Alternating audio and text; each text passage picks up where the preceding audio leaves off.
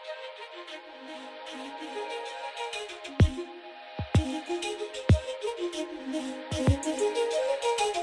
Hello and welcome to Monocle on Culture with me, Robert Bounds. On the programme today, we have a veritable feast of cultural goodies. We'll be speaking to the American musicians Emile Mosseri and Kaitlyn Aurelia Smith about their new collaborative album. We'll meet Canadian artist Kapwani Kiwanga at Art Basel in Switzerland, and we're going to be chatting with a stunt driver who's launched her on screen career in none other than the new Bond movie. That's all to come on Monocle on Culture. Do stay tuned.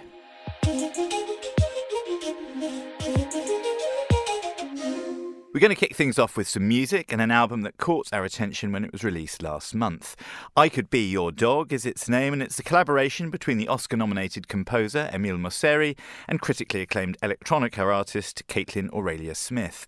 The duo got to know each other just before the pandemic hit, and during a long period of being stuck at home, started sending each other musical ideas. The result is a short but cinematic record that blends Smith's lush and rhythmic synth work with Mosseri's romantic scores. It's the first of two albums the pair have made together without being in the same room. The second will come out next year, and that will be called I Could Be Your Moon. Emile Mosseri and Kaitlyn Aurelia Smith chat to producer Holly Fisher about their collaboration.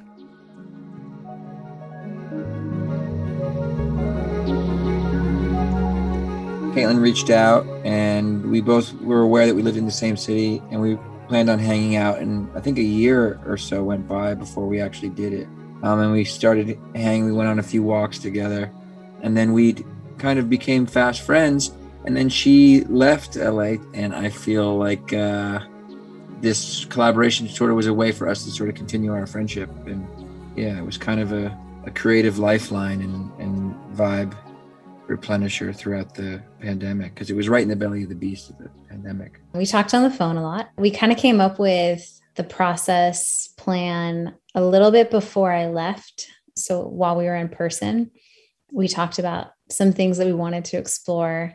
And then we each just started putting together some ideas, some like rough ideas, and then sent each other tracks, like some, some like themes to expand on.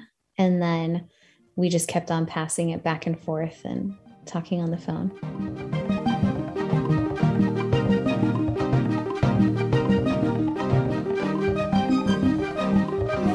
I don't think we've ever been in the same room. We've never been in the same room. we've been outdoors walking around together, but we've actually never been in a room together, which is crazy.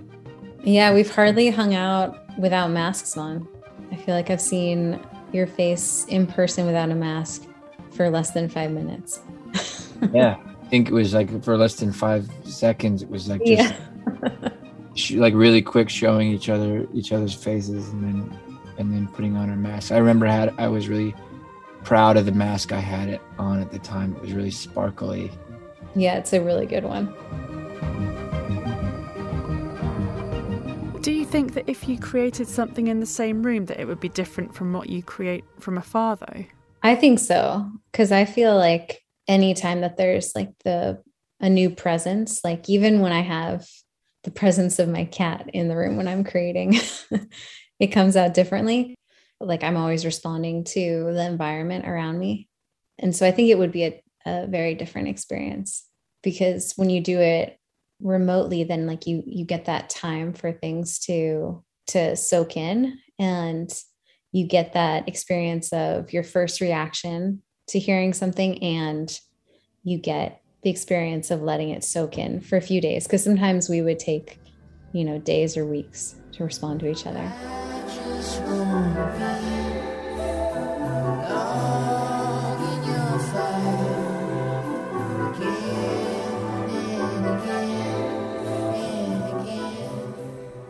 And a lot of these song titles are kind of about being a part of someone else, like um, Log in Your Fire or I Could Be Your Dog.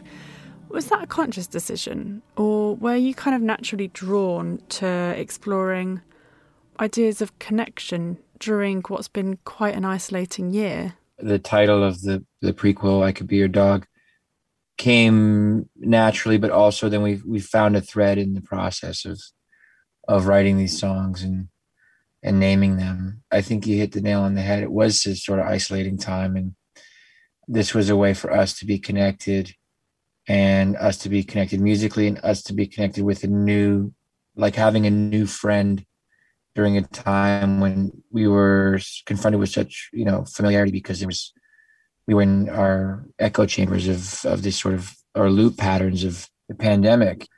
I think one theme in this album too lyrically and conceptually was the idea of surrender you know and that's another thread between like i could be your dog or moon in your eye or log in your fire like the idea of just like surrendering to that and finding the thread. I mean we didn't set out to write these lyrics or write these songs about uh, like a, with a certain concept in mind. It just sort of naturally happened and we just went with it.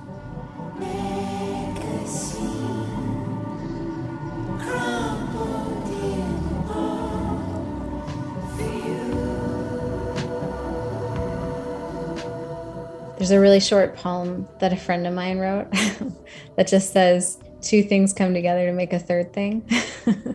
and that's how I hear it. It's just, it's kind of the the result of our two worlds colliding. I like that. Yeah, we, uh, two things come together. Is that the whole poem in its entirety? Yeah. that resonates with me. I think that it was more of like a conversation, like a musical conversation, and then it became something totally different you know like we were reacting to each other musically the way that you would in a conversation. Or the conversation was just stretched out over space and time because we weren't we worked on this record for a while and we also weren't in the same space. The two of you have done quite a lot of soundtracking work in both of your careers.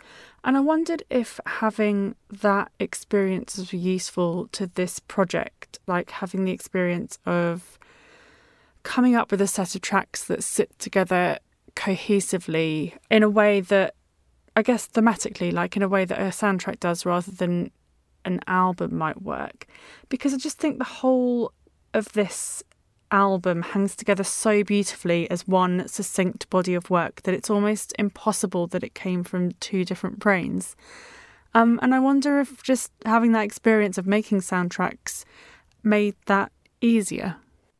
I think I think that it did. I felt that way. That um, I felt like it it was instead of collaborating with a visual collaborator or a visual artist like a director, it felt very cinematic in that way. That like Kaitlyn's music is so incredibly cinematic and and visual to me and, and and colorful, and also like connected to it's so tangible. There's something very like connected to nature and and and the earth like there's something so grounded and tangible about her work, but also colorful and expansive that it felt like the melodies that I heard when she would send over some, um, some sonic beds or some piece of music, the melodies that I heard felt almost implied by what what she created. Like I thought they were just they were already in there, and I, the same way that you know sometimes you can be inspired by a film or a or a scene or a visual sequence in a film that the melody's sort of already kind of already in there. You just kind of have to grab it.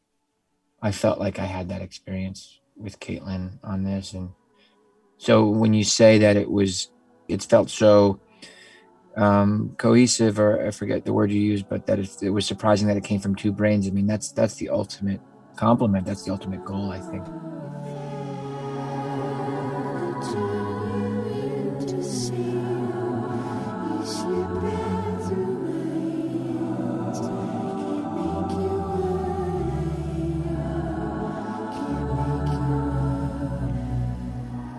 Just finally, what do you think you've taken from this process or learnt from each other about your own creativity or your own music making process? We've talked a lot about this actually, Kaitlyn and I, about like how, how different our styles are to, to like our approaches are to making music and but but there's also a lot of similarities is the type of feeling you get from you know from the type of feeling I get from her music, the type of feeling she got from my music before we actually met was you know was seems to be very aligned you know emotionally. Um but you know she kaitlyn has such a different approach to making music that i'm sort of in awe of because i you know i don't work with synthesizers in that way. And um just her sort of approach i've learned a lot from that um it's hard to articulate but i think uh you learn from every, every experience you anytime you work with another artist and it works you learn you learn a great deal and you take that with you, you know, for the rest of your musical life. And I think I'm grateful for that. I feel like I'd gotten that from this experience. And it's hard to articulate how, you know, I think time will tell how that we've shaped each other musically, you know, moving forward. But I think you take a piece with I, I'm a strong believer in that, that you take a piece with you uh, of, every project when it's when it when it actually clicks. Yeah, right? definitely. I feel like my my inspiration container got got like mega filled from the process because Emile is one of those musicians where it seems like he's like a waterfall of incredible melodies and like he just like opens his mouth and can sing perfectly and just play like music just flows out of him so easily and and that's not my personal experience with making music. And so i felt really inspired by by just seeing someone have that fluidity in their music making process. Well i i mean it's all a testament to to what inspires you you know? So like what i said earlier like it's really easy when you have something that's inspiring. Like most of a lot of the ideas uh, were generated by you or originated with you with something that you created first. And that unlocked these like melodies they were felt like they were implied or written like or, or just in the tapestry of the music. And it's the same with film or, or another or when you're writing with another great artist or another songwriter that it, it's only easy when you're working with something great. Um, yeah it's interesting. It's really been a joy making this and i'm excited that it's out. We're excited that it's out in the world That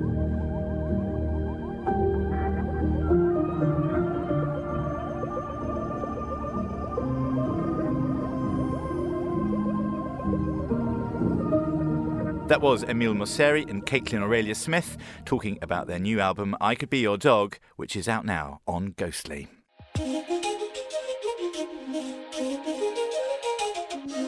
A gear shift now as we meet our next guest. Jess Hawkins is a 26 year old British racing driver, but racing is an expensive sport. To fund her career, she took on some work as a driver for Fast and Furious Live, an arena show of daring vehicle based stunts based on the film franchise.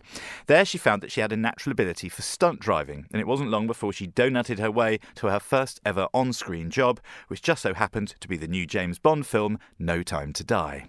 A Bond movie is surely a dream for anyone in the stunt world, so how do you handle the pressure behind the wheel when you're launching cars in the air for one of the biggest international spies in the world? Jess Hawkins tells us more.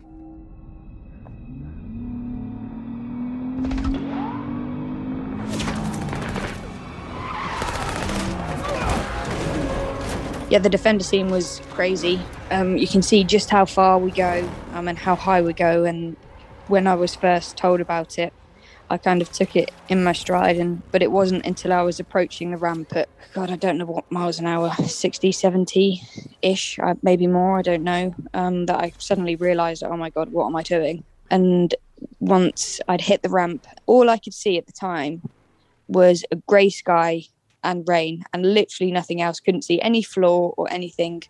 And I was obviously heavily anticipating an extremely painful landing. Honestly, I wasn't nervous at all until I started driving towards it, so I didn't really have um, much time to think about it. I was doing it then. I'm the driver of the car, but there's so many key people that make what I do possible. And Lee Morrison, the stunt coordinator, I have belief and trust in him. And likewise, he has to have trust and belief in his drivers. So when Lee says this is possible, I believe him. But Lee is a very, very busy man. Lee's got many roles and he's the brains behind it and he, he's the brains behind the stunts, etc. And I feel very much a part of his team and that's that's something that is amazing. There's something I need to tell you. I bet there is.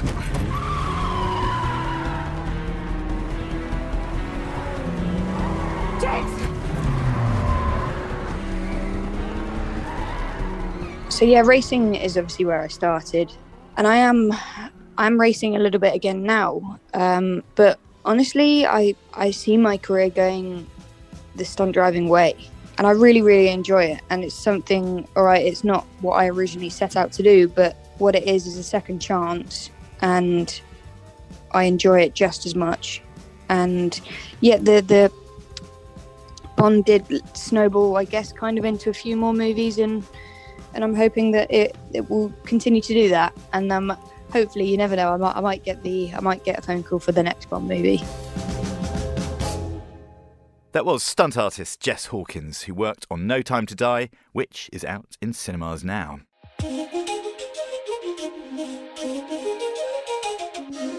Our final interview comes today from Art Basel in Switzerland, which wrapped up last week.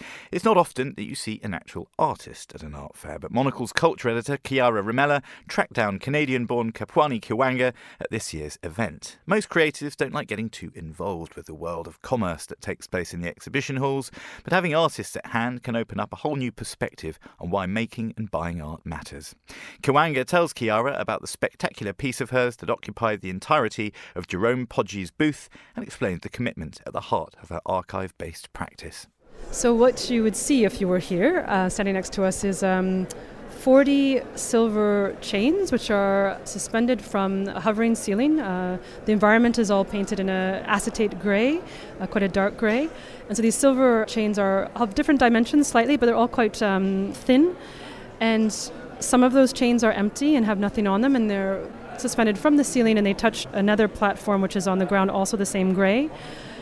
But a proportion of the chains have silver sculptures on them, and those sculptures are replicas of leaves or flowers of two different uh, plants pokeweed, which is one, and Mimosa pudica, which is the other.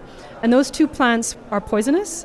And from different historic archives, one was a trial of a particular woman, another is um, a botanist's notes from trips to Suriname, relate how these poisons were used by people who were in the condition of slavery to poison or allegedly poison their oppressors in a quest for freedom. So this work, as you will come across it, is you know I think still subtle, but it's a it's a shiny silver piece um, with these tiny, almost charms that are hanging from the chains. But behind there's the story of quest for liberation, the question of power and violence. But first, one can appreciate it for its, uh, I guess, occupying space, but in a very slight way in terms of being these thin, I almost call them like rain rain streams that join the ceiling to the ground, and inside of those, these bigger drops of um, charms or of uh, silver sculptures um, of the plants. So that's basically what you see uh, in a kind of a um, pretty geometrical, I guess, rigid format. Uh, so it's kind of all contained within a, in a square disposition, but not a, a regular grid. Uh, it's uh, more of a haphazard positioning of the different chains. Not haphazard at all because they were they're me- they're measured out meticulously in the studio and also here, but do not follow a grid formats, let's put it that way. How have the last couple of years been for you creatively? Are you the kind of person who has thrived from isolation in the sense that you've been able to focus your energies creatively into something? Have you suffered particularly the lack of human contact and therefore, you know, there are artists who work better in total isolation, and certain people who have actually welcomed just a time to work on their mm-hmm. things, and other people who have really hated it. Mm. How have the last two years been for you creatively? I think there's been different moments. There's been phases. I've been very lucky that I had no work or shows that have been cancelled, just postponed. But that stop and go, stop and go has, you know, it means that you have to have extra energy to be able to find that momentum that you had for a project that you had to put on hold, and then you have to find that momentum again. So that's been a challenge, but I've been lucky that I have, you know, I have a small group of people that work with me part time, and being able to share that and to motivate one another in that. And when you're kind of just feeling exhausted over something, they'll pick up the slack, and then vice versa. So we work together as a team, so that ends up helping you. And I think had I been just you know on my own without those the help of people of my team, then it would have been more difficult. But also being privileged enough to have different shows or projects happening in different parts of the world meant that when there was a stop in one part of the world, it was going in the other part of the world, or things people were feeling really run down. You know, maybe in Germany at one point, and then you know it was, it was going fine in Canada, and then it would just like flip. So you would constantly have something on the go, and I was just very lucky that I had that. And I don't have a studio practice where I have to go into the studio every day and we have, you know, 500 people that are coming into work. That's not the scale at which I work at all. So I didn't have those pressures, but I was able to keep people that do work with me um, on that whole time. I mean, they were ha- really happy to be able to continue with the projects and be like, okay, there is still purpose in what we're doing. The world has not ended. We'll continue to work away on things. And if that meant even just working on archive of stuff that we didn't, we had backlog of that we hadn't been able to work on before, we could dip into that when things slowed down. So I think the problem of having such a high speed life is that you kind of accumulate things that you just haven't been able to finish to the degree that you would like to. So you could slip back into that as well and finish off that stuff. So there was never a lack of work. And I think the most difficult thing was what I think everybody in any sector was dealing with, just like human contact and being able to, and you know the the questions of what's going to come next. But that's not new. For, like I said, it's not new for artists, anyways. We never know. One month to next are very different in terms of opportunities, in terms of uh, a lot of things. So I think that instability you kind of end up being able to be okay with somehow. Um, and creatively, do you think that it has impacted the way that you do? I think one thing that did change is that I do like going into archives, and I wasn't able to physically go into archives, and people that I work with weren't able to go physically in archives. So sometimes there might be an archive in a different part of the world that I'd like to visit, but I can't. So there's a friend or a friend of a friend who can go in and kind of exhume uh, a document. That couldn't happen. So things were much more online which you kind of do anyways. You kind of research online catalogs of physical objects, but I also like going in to see the, the physical archive. And so that was not possible in some things, so that slowed back some of the work, but not loads. Creatively, I think projects were already kind of started when the pandemic happened, so they just had moments of stop, go, stop, go. But I just continued to work on things that had already been kind of rolling somehow. What attracted you first to work with archives, and can rethinking the archive rewrite history? Mm-hmm. So I have a background in anthropology and comparative religion. So I'm research I've always loved in terms of. Um, I think I always want to understand how we got to where we are now, and archives are a way to do that. Archives have its limit. Archives are very violent spaces. Archives are selective spaces. Archives are curated as anything else. I'm not so interested in rewriting history because it should be rewritten continuously. I think things should be in flux, and that's why I try to work with slight materials that are often movement and are fragile in some way. So there isn't a, there's never a statement that is written in stone per se. Things should always be able to move and, and to circulate. So I'm not interested in rewriting history, but I'm interested in complexifying it, um, adding layers to it, adding in perspectives that can, I guess, tremble a bit, uh, can make a bit of trouble in the in the archive and in our understanding of history or of our present, so that we have the conversations around these things and we don't get comfortable in a narrative, and we can open up saying, "This is what I think, but maybe I'm wrong." Or maybe I've left, left that out. So leaving an openness to things. So that's, I think, the archive for me is a place to kind of go and start, and then from there I bounce off and I go elsewhere. And I do think about a lot of my works as an attempt towards new documentation, a kind of a quest for a new kind of archive that doesn't speak, that doesn't try to be authoritative, but does give another kind of knowledge that maybe hasn't been privileged up until that point. Is there something to be found that's soothing also in the past in the archive, or is there disquiet and I guess like does the process of kind of unearthing these things does it have some sort of a soothing quality for you as well, or is it more about unearthing the disquieting? Yeah, there's, uh, there's nothing soothing about the archive, or at least the archives that I'm looking into, because I'm interested in power imbalances and power asymmetries. So when you scratch the surface of any of that, even just recognizing that it's there, it's never a, a comfortable space to be in but it seems to be a more earnest or honest place to be in in terms of sitting with that complexity sitting with that violence sitting with that difficulty. And i think i suppose that's what some of my work is doing is it's trying to bring that unearth it materialize it allowing it to have its space as opposed to being buried or made invisible or silenced. So it's it's allowing it to have its space because one feels it but maybe doesn't uh, hasn't named it.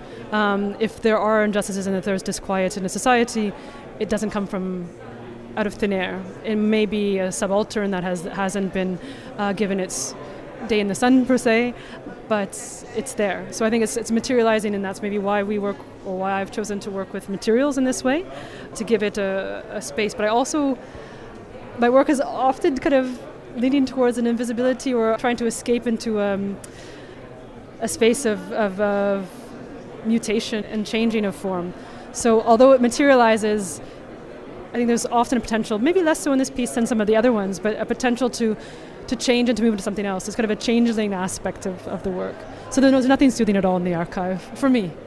But it depends what you're looking for. I think you're looking for your great grandparents, uh, you know, histories and trying to figure out your, your family tree that could be soothing perhaps or it could be disquieting as well depending on what you find and what you expect to find yeah i guess a the question was leading because i wanted to, to get you to talk about it and b also because i guess it depends what attitude you then take towards the find whether the fact that you do find something makes you feel better or worse as you alluded to right because yes you're unearthing it and that's potentially depending on what it is a positive gesture but it can also be neg- not negative but disquieting if what you're unearthing is something that was buried before. but it's usually worse than you think. I mean, when, when you when you start to, to get into look back into one's past, it's usually more violent and more difficult than one thinks. But it is uh, one of the realities. It's one of the truths. And and if, one has an intuition that one should be looking in that direction, then it's already there. So no, it doesn't. It's not perturbing uh, particularly it's it's just a concentration of I guess what expect to find anyway. That was the artist Kapwani Kiwanga speaking to Monocle's Chiara Rimella. And that brings us to the end of today's episode of Monocle on Culture, which was produced, of course, by Holly Fisher. We'll be back at the same time next week, but until then, from me, Robert Bounds, thank you very much for tuning in.